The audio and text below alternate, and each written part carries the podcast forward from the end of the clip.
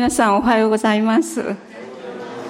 本当に素晴らしい計り知れない主の恵みに私たち一人一人がまた今このところで共に礼拝しているこの礼拝の上に注がれていることを心から感謝しています、えー、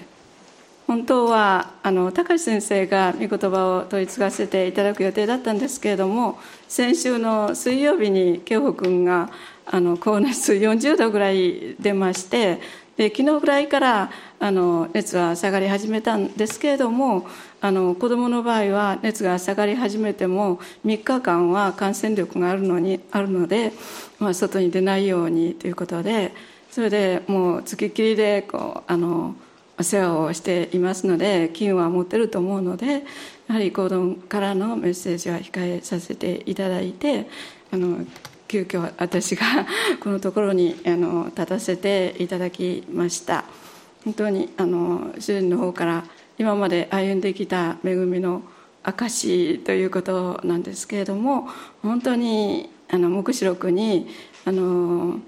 イエスの証は予言の霊であるってありますように本当にイエス様があの私個人にもしてくださったもう数えきれない恵みがあって、あ、何をお分かちしてよいかなとあの思うぐらいです。で先ほどリバイバルインドネシアのリバイバルソングをあの共に賛美しましたけれどもあの賛美も本当に喜びいっぱいの賛美ですけれどもあの現状はあの賛美が作られた時は大きな試練と戦いの中にあったということをお聞きしてあのいます。本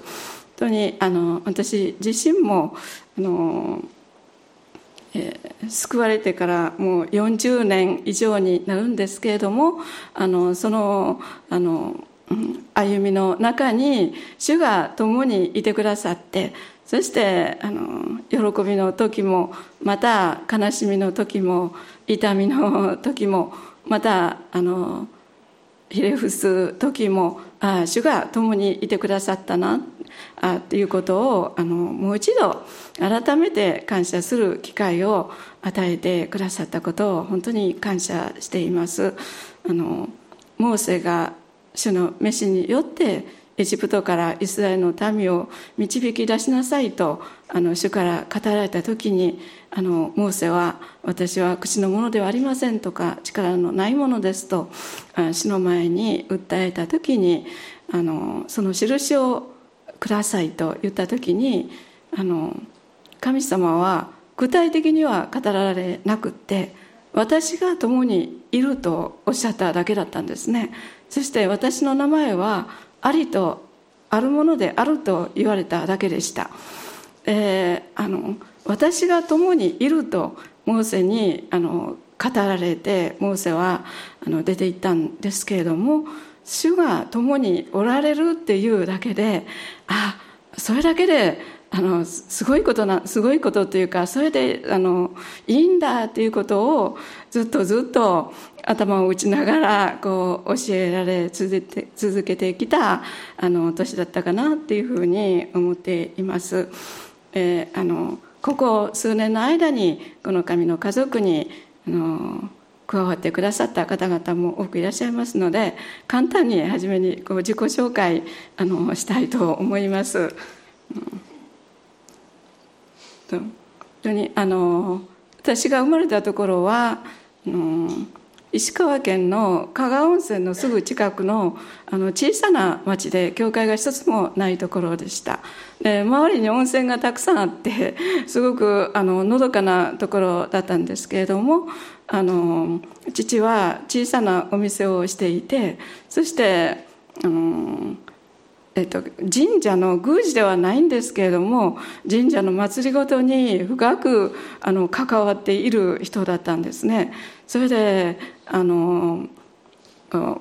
ま、夏になるとお祭りとかある時にはあのもう神社へ行ったり来たりまたそちらの人がうちへ来られたりそしてあの民謡を作詞作曲したり踊りの振り付けをしたりというふうなそういう家庭でした。そして家の中にはあの仏壇と神棚の両方があってですねでその両方をあの拝み先祖が私たちを守ってくれてるのだから先祖を大事にするってでお墓参りもあのお盆の頃になると3日間毎日毎日あのお墓参りに行ったりするような状況の中でそれであの本当に誠の神様また教会ということは全然知らずにあの育ったんですね。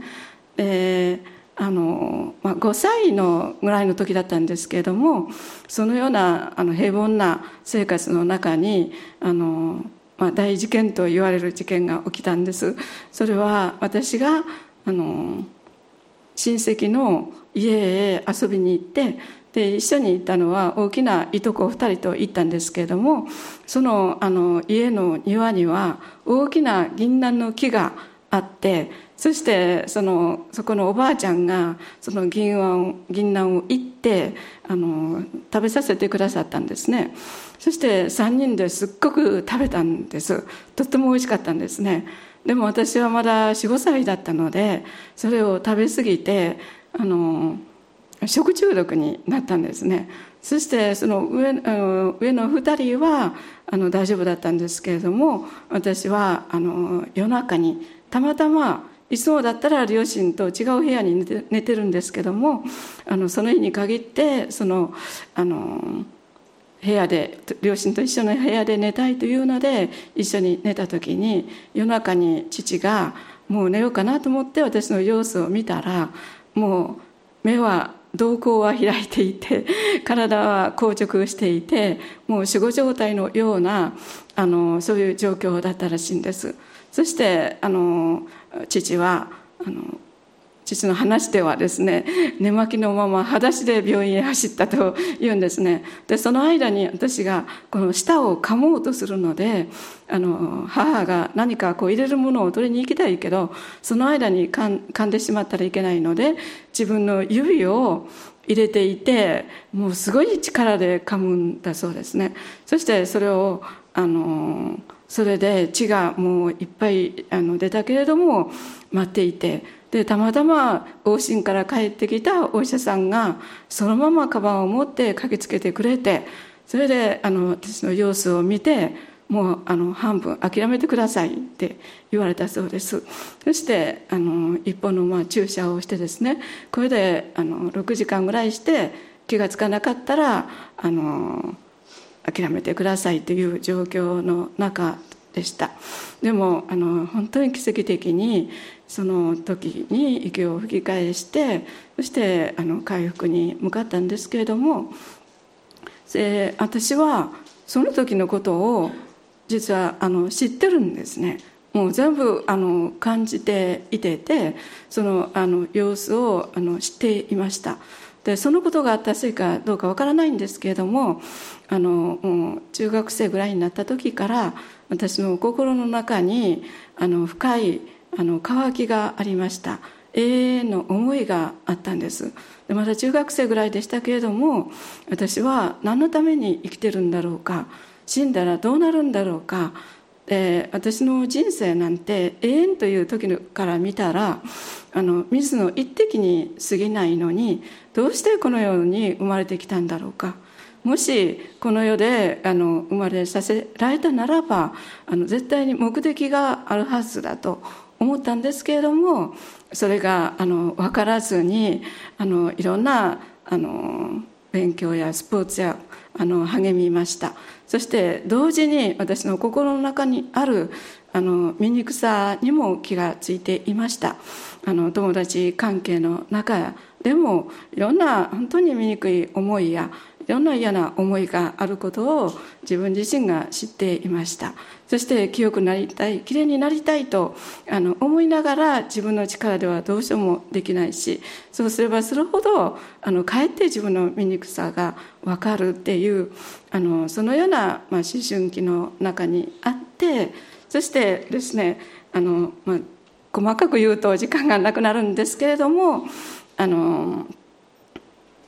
私が救われたのは24歳の時でした。大学へ行って文学の勉強をしてそしてあのしてたんですけれどもあのそれもあの文学もあの私がしているものも本当に限られたものにしか過ぎないっていうことそしてあのその中でもあの光を見出すことができずまた私が求めているあの解決を見出すことがあのできなかったんです。でもその中で唯一あの光を見出したのはあのミッションスクールだったので聖書の時間があったんですけれども聖書の先生のあの目が輝いていたことでした。そしてあの文学の中であの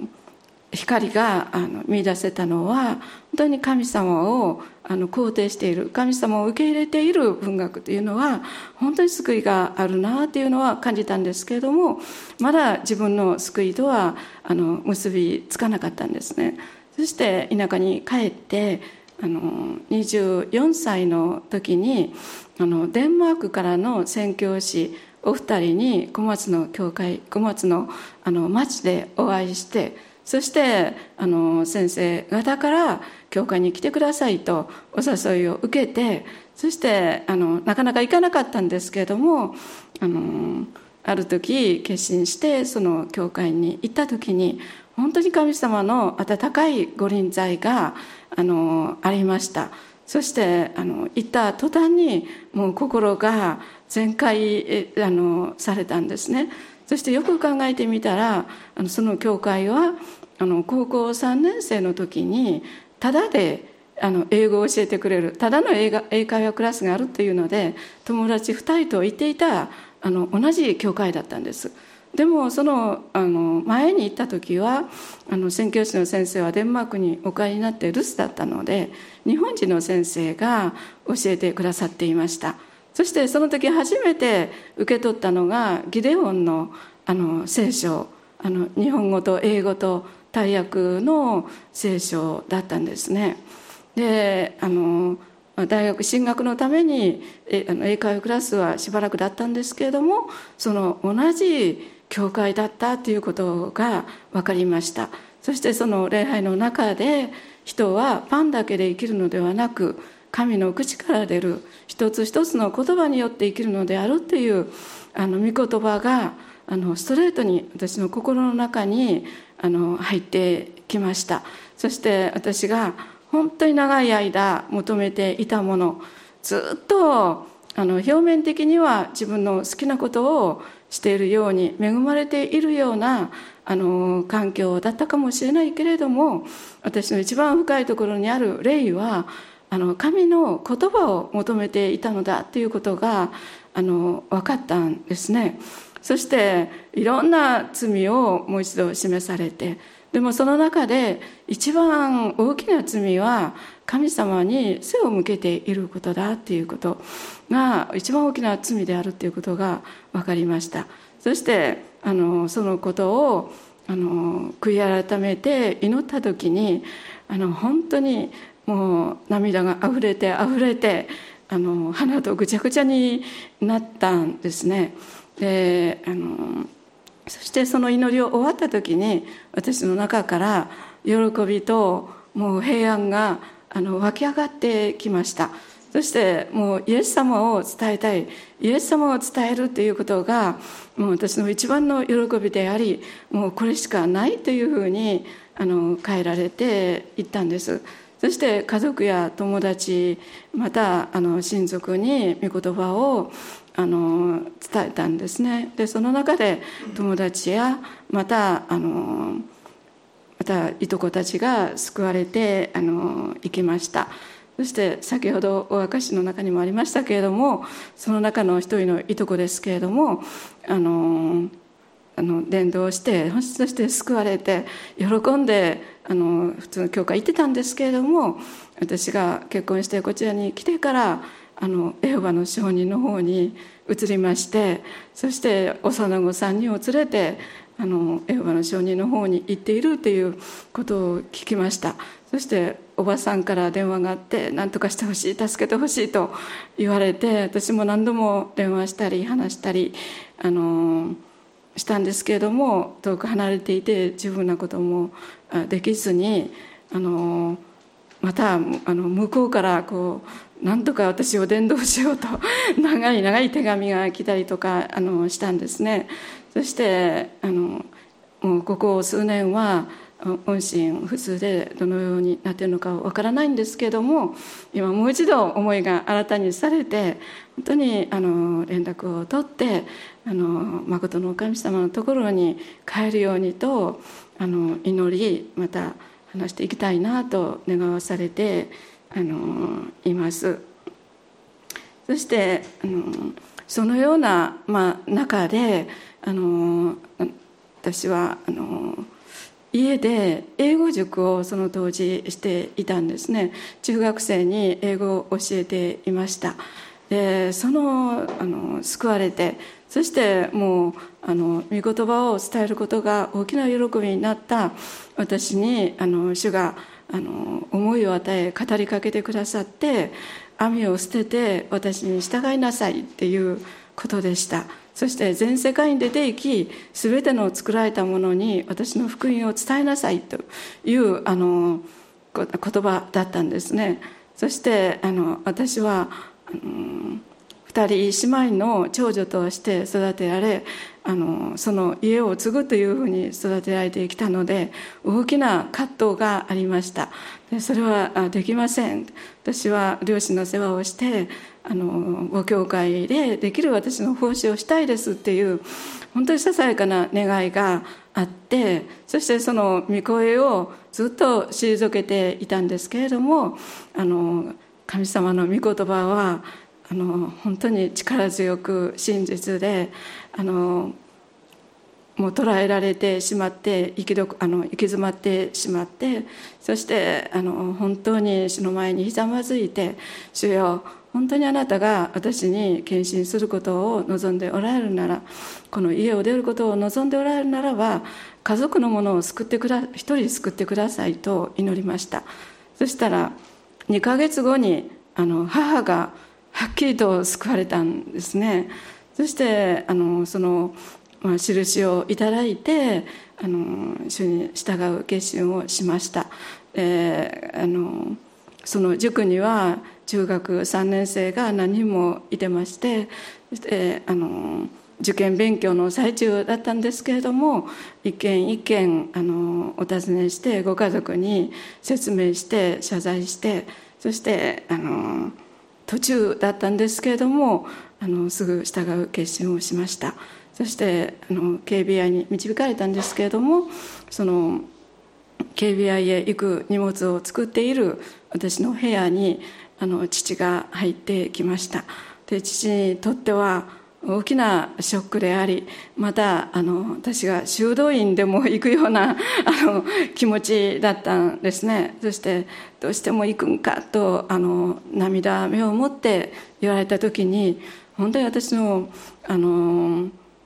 うん、情緒というか感情気持ちそしてあの袖柄が取り扱われました。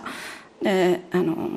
私はここの中に聖霊様であの語りかけたんですね。そしてあのあそれでも私は行くという神様の御言葉をあの確認してそれでもう私は行きたいと父にあのお願いしました。そしたらあの父はあの行ってもいいと言ってくれたんですね。でもあの頼りないけれどもあの両親がいることまたいつでも帰ってくる家があることを覚えていてほしいとあの言ってくれました。そしてあの KBI へ献身して行ったんですけれどもそしてあの KBI を卒業してあの小松の教会でご奉仕するあの予定でした。けれども KBI の3年生の時にあの週末奉仕が堺福音教会ということでそこで、まあ、主人と出会ってそしてあのその中で、まあ、結婚へと導かれたんです。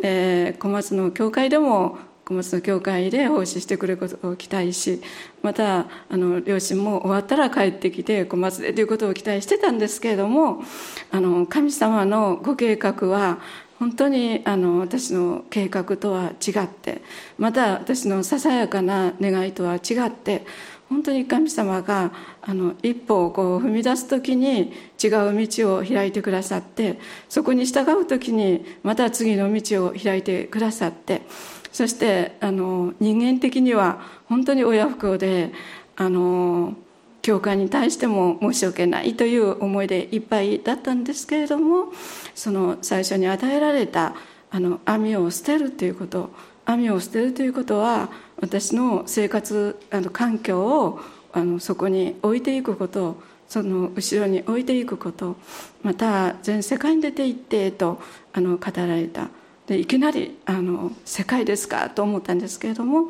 本当に身近な私の世界のところで私のできる証し奉仕をしていく時に主は一歩一歩を導いてくださるということをあの確認することができました。そして、うん、結婚する時も私は小さな30人ぐらいのあの家族的な教会の中で救われてそして喜んでそしてあの本当に冬になるとあの積雪がすごいんですけれどもあのそのような中でもうあの縮こまりながらあの小松の駅前で伝道皆さんと伝道したりトラクトを配ったりこうしていました。本当にそれが喜びだったんですけれどもその家族的な小さな交わりからまあ、J 市で第1号の大きな堺福音協会の、まあ、副牧師の奥さんになるということでだんだんのプレッシャーがあの結婚が近づくにつれて出てきたんですね。そして本当にあの戦いがありいろんな妨げがあのあのありました、えー、もう1週間ほど前にあのもう本当に御心だろうかと思うぐらいのところまで行ったんですけどその時も主は御言葉でもって私はあなた方より先にガリラヤ湖に行きますという御言葉だったんです。でそれはあのイエス様があの弟子たちにあの言われた御言葉。そのガリラヤ湖で会いますというのはあの復活された後にイエス様がガリラヤで会いますと語られたんですね。でその時の私にとってあ堺は復活の主にお会いするところだということがあの刑事によって分かってそしてあの御言葉に押し出されてあの移ることができました。そして堺で約5年間楽屋先生ご夫妻のもとに奉仕させていただいてその間1年間はあのハワイのあの弟子訓練学校と伝道学校その後2ヶ月本土の方にあの導かれてそしてそれもあの2か所ぐらいしかあの知り合いがなかったんですけれどもあのもう導かれるままに開かれて開かれてそしてあの、まあ、こう証ししながらあの回ることができたんですね。でそのあの5年間の奉仕の後に主はあの開拓に導かれてそしてあのいろんなところへ見に行ったんですけれどもこの富田林の地が御心であることがあのその時私は祈りの課題がいくつかありまして3日間の断食に行きました。そしてその断食の祈りの中であの本当にあの私の罪を全て悔い改めてそして肉体も弱ってあのいく中で本当に主のあのを待ち望んでいた時にこの富田林の地が御心であるということの確認もあのいただいたんです。で富田林には一人の知り合いもなかったんですけれどもあの主が植えてくださって主が備えてくださっている方々を必ず送ってくださって出会わせてくださるっていうあのことを信じてきました。そして私はあの本当にあの田舎の力ですね。一人であの出てきましたけれどもあの今開拓をして約35年経ちましたけれどもこのように素晴らしいあの神の家族に主が出会わせてくださってそしてまた肉の家族が与えられてそしてあのいろんな戦いがありましたけれども主にあの従っていく歩みまた御言葉にかけて御言葉を信じて歩んでいく歩みというのはあの私の思いをはるかに超えてあの偉大であるということをあの今心からあのかみしめています。あの御言葉の中に地理に過ぎないもの肉に過ぎないもの虫けらに過ぎないものとありますけれども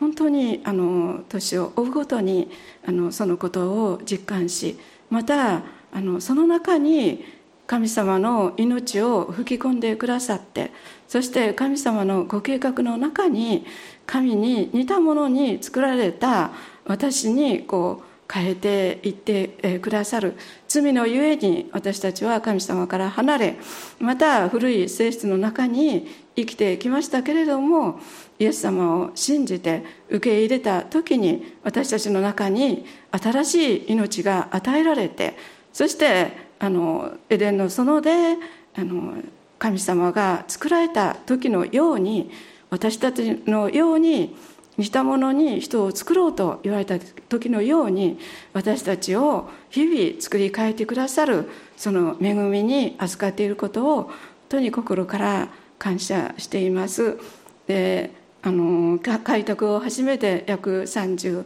まあ、年ですけれどもあのやはり御言葉を一箇所お読みしたいと思います。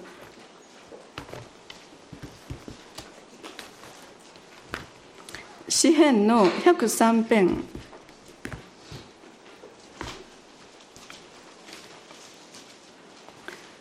詩編の103編の1節から5節まで。ご一緒にお読みしましょう。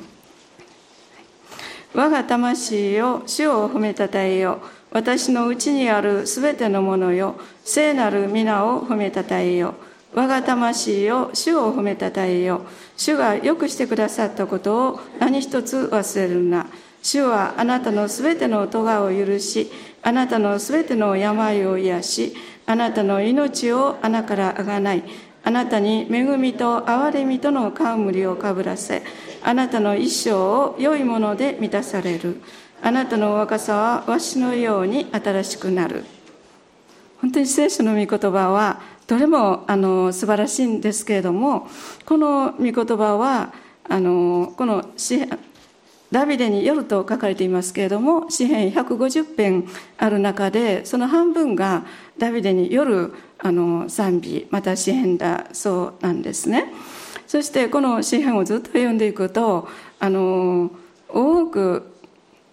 心の状態がこう描かれています。ありのままのその心のダビデの叫びやまた他の作者の叫びやまたあの最初ですねあの私はうなだれていますとか私には力がありませんとかどうして悪者が栄えるのでしょうかとか不条理なことはどうして起こるのでしょうかとかそのような嘆きで始まっていても必ずそのあの支援の最後には私は主に感謝します。主を称えます。主は素晴らしいというふうにあの終わっているんですね。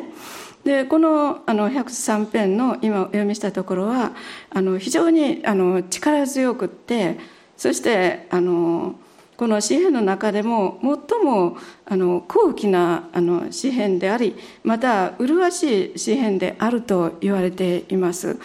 で私はこのところを読む時に本当にあの励まされるんですけれどもこの「我が魂を主を褒めたたえよ」ってあのありますけれども私たちあの人間はこの体と魂とあの霊があります。そして肉体とその魂は最もこの世にあの属していてそしてこの世の影響や目に見えるものやまた聞こえてくるものや感じるものに影響を受けてすぐその心が支配されてしまってあの弱くなりがちなんですね。でダビデもそのことをよく知っていました。ですからここで「我が魂を主を褒めたたえよ」とあるんですけれどもこの魂に語っているのはその霊なんですね私たちのうちにいるあの私たちのうちの深いところにある霊は神様の御言葉によらなければあの力を受けることもないし本当には癒されることもないし満たされることもないんですね。私もずっとそのことを求めて虚しく虚しく歩んでいたんですけれども御言葉が触れた時に力を得て喜びと平安が満ち溢れてきたんですけれどもけれども私たちはいつもいつも良い状態にいるとは限りません。本当にここにもありますけれどもあの世の戦いがありまた人間関係の中で不和が起こってくることがありまた夫婦の間でも親子関係でもあの理解することができない受け止めることができないこととかいろんなことが起こってきます。またあの罪のゆえに死が入ってきてあの病がありまた死がありますのでそういう現あの現実的な多くのあの悩みがあるんですけれどもそのダビデもそのような多くの戦いと試練をあの通った人でした。そしてこの時の状況もあの苦しみの中にあり戦いの中にあって我が魂を主を褒めたたえよとあの恵みによって語ることができたんですね。その霊の中に神様からの権威がありそして私たちの霊と共にあの、アバ父よと呼ぶ御子の御霊が私たちと一つになってくださっているんですね。ですからそこに権威があるので、私たちのあの霊から我が魂よと叫ぶときに私たちのあの外にこう関わっている魂や肉体がこの力を受けてあの来るんですね。でこのあのダビデもこの多くの戦い王様と言われていて最もあの偉大な王様と言われていましたけれどもけれどもあの彼はあの会員の自分の部下自分の部下ですね部下を前線の前に置いて戦いに挑ませてそしてあの殺させるという殺人の罪を犯しその奥さんを召し入れてあの自分の奥さんにするという大きな罪をあの犯しましたそしてあのいろんなあの罪を犯したんですけれどもそれでも神様あのダビデは神の心にかなったものとあの第一サムエル記の中に書かれているんですね。で本当にあの神様が見られる神の心にかなったものっていうのはどういう人なんだろうかと思わされます。であのもう一箇所お読みしたいと思うんですけれどもあのサムエル記の第一の30章旧約聖書の新海約聖書で476ページです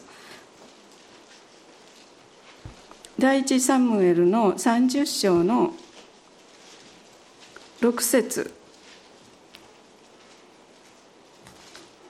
ご一緒にお読みしましょう。ダビデは非常に悩んだ。民が皆自分たちの息子娘たちのことで心を悩ましダビデを牛で撃ち殺そうと言い出したからである。しかしダビデは彼の神主によって奮い立った。もう一つお読みしたいと思うんですけど同じ30章の24節。誰がこのことについてあごめんなさい。30章の24節です。誰がこのことについてあなた方の言うことを聞くだろうか。戦いに下っていた者への分け前も荷物のそばにとどまっていた者への分け前も同じだ。共に同じく分け合わなければならない。これらはみんなあのダビデの言葉でありダビデの思いなんですけれどもあのこの時あのダビデと部下たちはペリシテ人のところに落ち延びてそしてペリシテのアキシュという人のもとにいたんですけれどもあのペリシテ人と一緒に戦いに出ることはできないというのであの自分の家に帰るようにと言われてそしてダビデと部下たちがあのツイケラグという自分のあの家に戻ってきた時にそこがアマレク人にあののに襲われて焼き討ちにあってそしてあのあの妻も子供も全部連れて行かれてそしてあの家も全部焼かれていたんですね。でその時にあの非常なあのショックと悲しみと苦しみの中にダビデも部下たちも置かれました。そして彼らはついにはなく力もなくなったとあの書かれています。そしてそれだけではなくってそのあの同じ戦いをしている部下たちがあのこれらのことでダビデを呪って撃ち殺そうと言い出したんですね。本当にリーダーにとって最も辛いあのことだと思うんですけれどもこの時けれどもしかしダビデは彼の神主によって奮い立ったとあります。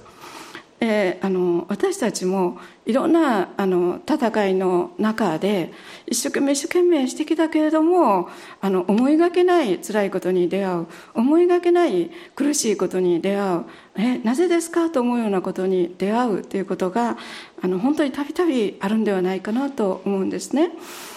私もあのこの開拓をして30約35年間の間でいろんなことがありましたであの最初は本当にあの6畳のあの人まで祈り会を始めました。朝堺の礼拝に行って午後走ってきて3時半に祈り会をしてっていうあの1981年でしたけれどもあの始まってそしてあの朝の礼拝が始まってというふうにあの祝福されていったんですけれども本当に神様の憐れみと恵みによって祈り会また礼拝があの夫婦2人だけということが一度もなかったんですね。必ず神様があの1人1人送ってくださったんですね。そして2人3人送ってくださることもありました。また堺から5を駆けつけてくださって加わってくださる方もありました。そしてその6畳がいっぱいになったので隣のあのリビング6畳です。そしてあの8畳和室があるんですけれどもそのあの扉をあの隣に持って行ってそしてあの食卓を運んで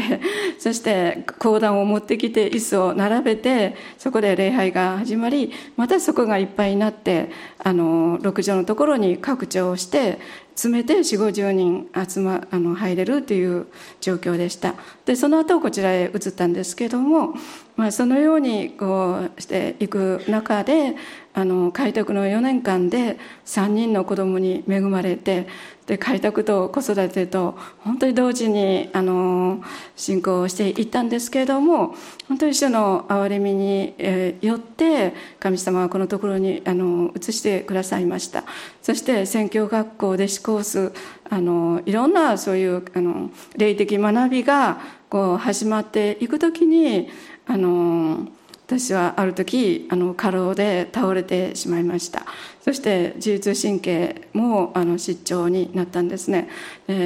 あの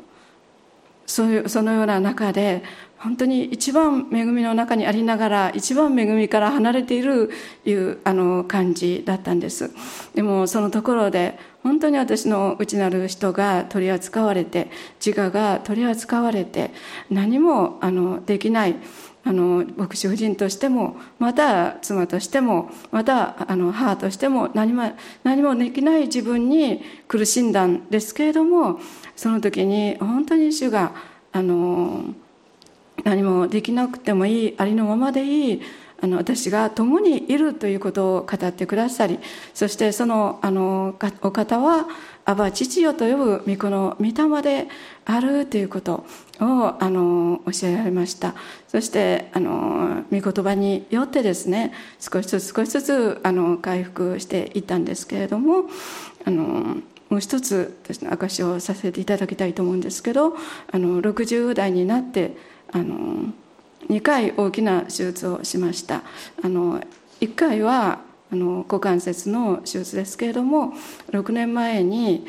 あの本当にいきなりですけれどもあのがんの宣告をされたんですね、えーと、乳がんでした。でそれもあのそのよく主人が言いますけど1971年は私たち家族にとって本当に大嵐の時でした。あの主人のあの病気が分かりそしてあの主人の母が入院しそして5月8月に娘たち2人が出産しそしてあの母が召されそしてあの私の病気が分かってそのあの治療中にあの血液検査でがんであることが分かったんですですからそれは本当に益だったんですもし知らなかったらあのそのままいていたかもしれませんけれども神様の憐れみによってあの分かってそしてあのその年の12月に手術をあのしました。それからあの6年になってついこの前6年目の検査がありましたけれどもあの全て異常なしということで本当に主の憐れみによって支えられていることをあの感謝します。でその時ですね信じるならば神の栄光を見ると言ったではないかという御言葉が与えられたんですね。で私の願うところはもう奇跡的に完全に癒されて主の栄光を見ることです。そしてあのよく断食をしたらいのあの癒されたとかいろんなことを聞きました。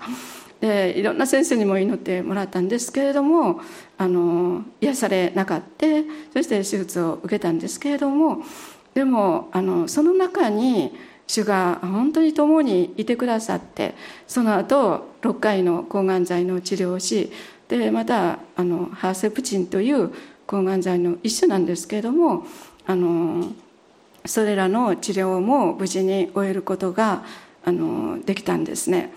であのその時に私はあの神の栄光を見るってどういうことかと思いました本当に奇跡的に癒されて神の栄光を見ることもその栄光を見ることですけれどもでも神様は全て主権を持っておられてある方は瞬間的に癒しある方はそういう手術という方法あの委ねられるでもその中にあの本当に主の恵みの覆いがあり十字架の完成されたあの血潮の贖いの覆いがあるっていうことが分かったんですね。そしてあの一回一回の治療もあの主と共に主に委ねながら恵みによってあの終えることができました。であの御言葉の中にイエス様が罪咎を背負って十字架にかかってくださった。そして病を知っていたとあります。この病を知っていたっていうことも本当におしあの考えさせられたんですけれどもイエス様があの病気この病気をしたという具体的なことは書かれていない。書かれていないのにどうしてご存知なんだろうということを考えたんですね。でもあのイエス様はこの地上に肉を取ってきてくださって私たちの間に住んでくださってあらゆる弱さを通られたとあるんですね。ですからイエス様は私たちが通るあの心のあの戦い弱さまたあの試み試練それら全ても通ってくださって捨てられたものとなられたとあります。私たちも時として捨てられたっていうあの思いにまたそういう状況にあの置かれることがあるかもしれないけれどもあのそれらをイエス様が全て通ってくださった。ということ。ということはその病もイエス様はその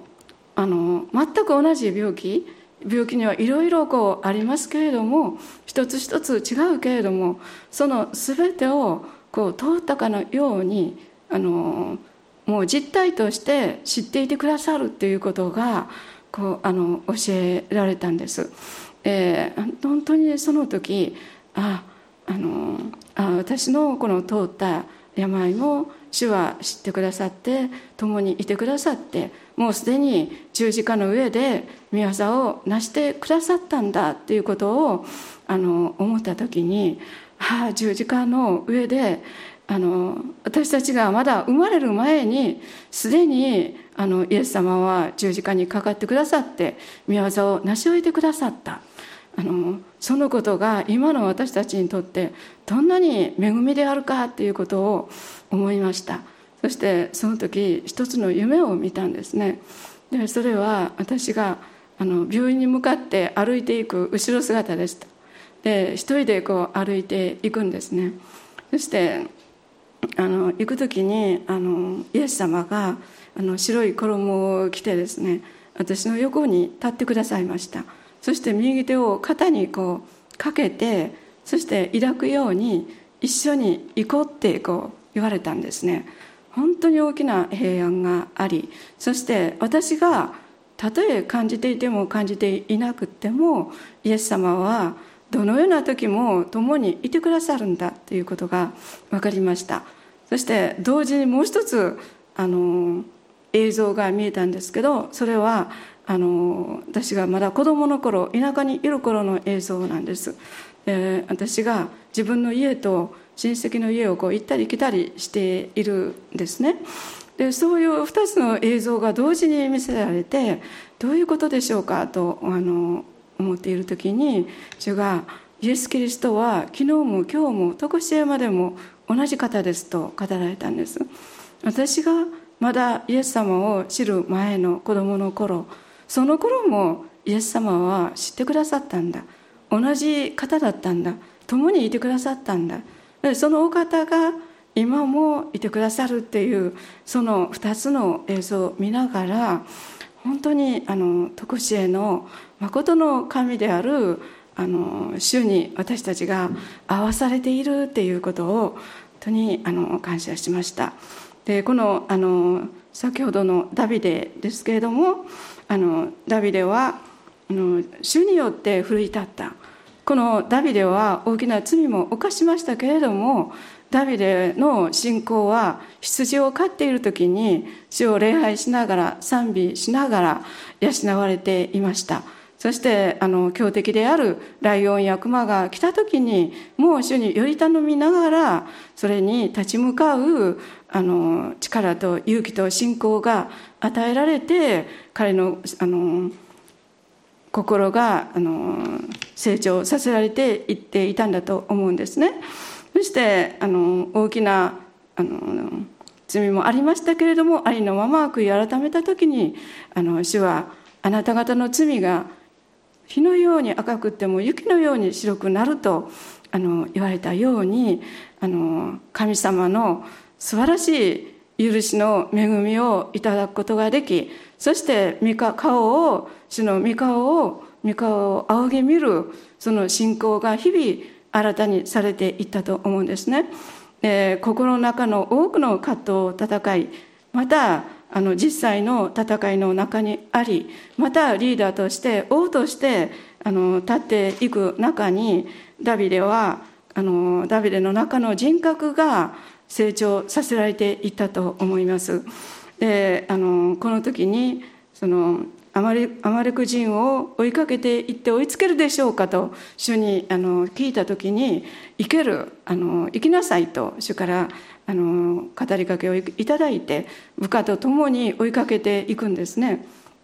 でも部下の中には戦いの後だったので疲れている者もいて最初いた600人が200人途中でとどまってそしてまた途中で200人とどまってあと200人になったんですね。そしてもう一刻も争って追いかけていかなければならない時に一人のエジプト人が倒れていたんですね。で彼は3日3晩何も食べないで弱り果てていました。そしてあのそれを見過ごしていくこともできたと思うんですね。自分の妻子が奪われて、えあの家財道具全部持っていかれて一刻も早く追いつかなければならない。その時にあのダビデとその部下たちはあの食べるもの飲むものを与えたんですね。彼は三日三晩何も食べてなかったので本当に弱っていました。そしてそのあのエジプト人があのアマレク人に使える奴隷であるっていうことが分かってそしてその中であのダビデたちはアマレク人が今どの辺にいるかっていうことを聞き出すことができたんですねそして彼らはあのもう決して彼を殺さないっていう約束であのアマレク人に追いついてそして祭司と家財道具を全部奪い返してあの持ち帰ることができたんですね。で持ち帰ってきた時にこのあの家来あの部下たちのあるものはその途中でとどまった200人あの後の200人の400人には祭司だけを返してその分取り物をやるわけにはいかないと言ったんですね。そしてあのでもあのダビデはその時に先ほど読みましたあの荷物のそばにとどまっていたものへの分け物も同じだ。共に同じく分け与えなければならないというふうにダビデが言ったんですね。えー、私はこの一連の出来事を見ていくときにダビデの中にあるその人格を思いました。本当にそれが神様にあの喜ばれる心であろうということを思ったんですね、えー、あの彼らに分け分けてやるわけにはいかないと部下たちが言いましたけれどもそれは古い人の性質です。そしてダビデが語ったのは新しい人の性質なんですね。でいつも私たちの心にはその古い人と新しい人の戦いがあのあります。でもあの神様はあの私たちの心の中にすでに神の国が来ているとあの言われたんですね。そして神の国が神の国のご性質がこのダビデがその人格を養われていったように私たちの心の中にまたこの教会の中に神の国が立て上げられてあのいくことこの終わりの時代に私たちはそのようにあの召されていると思うんですね。えー、このあのいつも古い人新しい人の戦いがあってそして私たちの思いはいつも試されてあのいきます。えー、あの武道園の例えの中にも神様の心が表されています。初めに朝早くから働いた者も後に来た者も同じように神様は神様の愛の心をあの見せてくださいました。そしてそのようにしたいのですと言われたんですね、えー、本当に私たちの基準で考えるあの愛と本当にあの神様が持っていらっしゃるアガペの愛は違います。けれどもすでにそのアガペの愛が精霊によって私たちの心に注がれている。イエス様はあの私たちの罪咎のために病のためにあの十字架にかけられました。ある時私はあの群衆が十字架につけろつけろってあの言っている。その中に自分を見たんですね。あ私の中にもそのようなおぞましい罪があるということが分かりました。そしてあ十字架につけたのは私だっていうことがあの分かったんですね。そしてあのイエス様はあの死んで葬られてよみがえってそしてよみがえった時に約束の精霊をあの下すイエス様が十字架にかかられる前に本当にヨハネ伝の15章16章17章を読みますとイエス様の心神様の心がもう切々と書かれています。えー、そのあのよみがえった後に精霊を下すと言われました助け主を下すと言われましたそしてあのその助け主はあの大いなることをすると言われたんですね。そしてあのある時その聖霊様はあのイエス様がよみがえって天に帰られてから下されたあの精霊は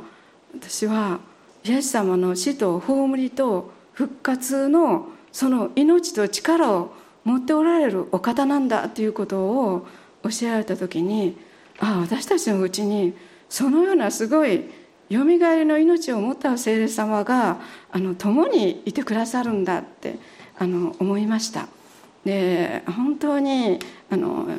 日常の生活の中には私たちは弱さを覚えることがありそして戦いがありもう押しつぶされそうになることがあの多々ありますけれども私たちのうちにいらっしゃる精霊様はよみがえりの命を持ったお方でありまたアガペの愛私たちあのがあのこのようなことあのことはできない愛することはできないと思うよう私たちの魂は思いますけれどもけれども私たちの中にそのような愛がすでに精霊によって注がれていることを思う時にそこにあの希望があることを本当にあの感謝します。やがてイエス様は私はあの来るとあの約束してくださっています。そしてこの教会がキリストの花嫁として今備えられていることを感謝します。でイエス様が十字架に抱える前にあの語られた言葉の中でいつも心に響く言葉があります。それは彼らをこの世から取り去ってくださるようにというのではなく悪いものから守ってくださるようにお願いしますと。この世から私たちはこの世に生きていてこの世であの働きこの世でいろんなことをしているんです。でイエス様は弟子たちのために神様に取りなされました。取り去ってくださるようにではなく悪いものから守ってくださるようにと。あの祈られたんですね。その祈りが本当にあのイエス様が今も私たちのためにそのようにこう取りなしてくださっています、えー、このダビデがいろんな状況の中でその人格があのまたダビデはイエス様の雛形と言われていますけれどもその、取り扱われて人格があのキリストに似たものへと変えられていたように私たちもさまざまなことがありますけれどもそれらを通して本当にキリストに似たものに変えられてあの私自身もあの願っています。本当にあの素晴らしい神様の御業が私たち一人一人の中にあのあることを心から感謝します。この新しい2018年もあの、ね、あの歩み出しました。今風が流行っていてインフルエンザが流行っていてあのまたいろんな大嵐があるかもしれませんけれども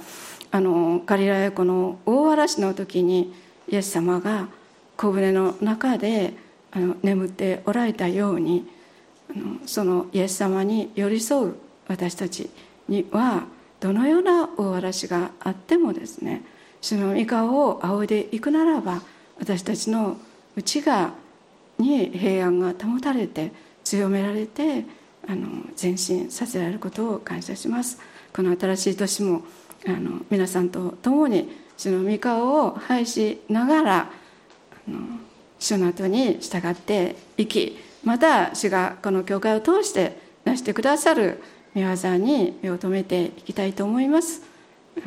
主の栄光が私たち一人一人置かれた状況は違いますけれどもそのところで表されることをあの信じます。じゃお祈りします。愛する天のお父様あなたがただ一度なしてくださった十字架の恵みをありがとうございます。主よあなたの贖いは完成しております。イエス様あなたの技を信じる者に罪の許しを与えまた義の衣を着せてくださっていることを心からありがとうございます。主よ私たちの古い性質やまた自我やまた悪いものは私たちにいろんな形で戦いを挑みまた私たちの心の隙間を見てその中に入ってこようとしておりますけれども主よあなたがいつも盾となってくださりまた弱おうとなってくださりまた主よ本当に私たちの中に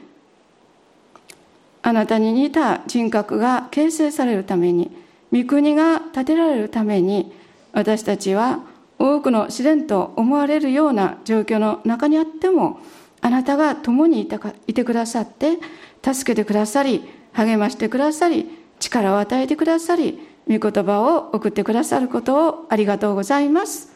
あ主よどうぞお一人お一人の戦いをあなたが伴ってくださって私だと優しく御声をかけてくださって必要な助けをお与えくださってこの新しい年お一人お一人がまたご家庭が教会があなたにあってあ恵まれて前進しますようにどうぞ祝福してください。イエス様ありがとうございます。どうぞ病んでいらっしゃる方々の上に特別なあなたの訪れを与えてくださって触れてくださってあ主よ癒しをお与えくださるようにお願いいたします。イエス様ありがとうございます。主よ感謝します。本当にああなたが私のこの中にしてくださった拙い証ですけれども主よあなたが成してくださった全ての御業をありがとうございます。主よ感謝します。全ての栄光が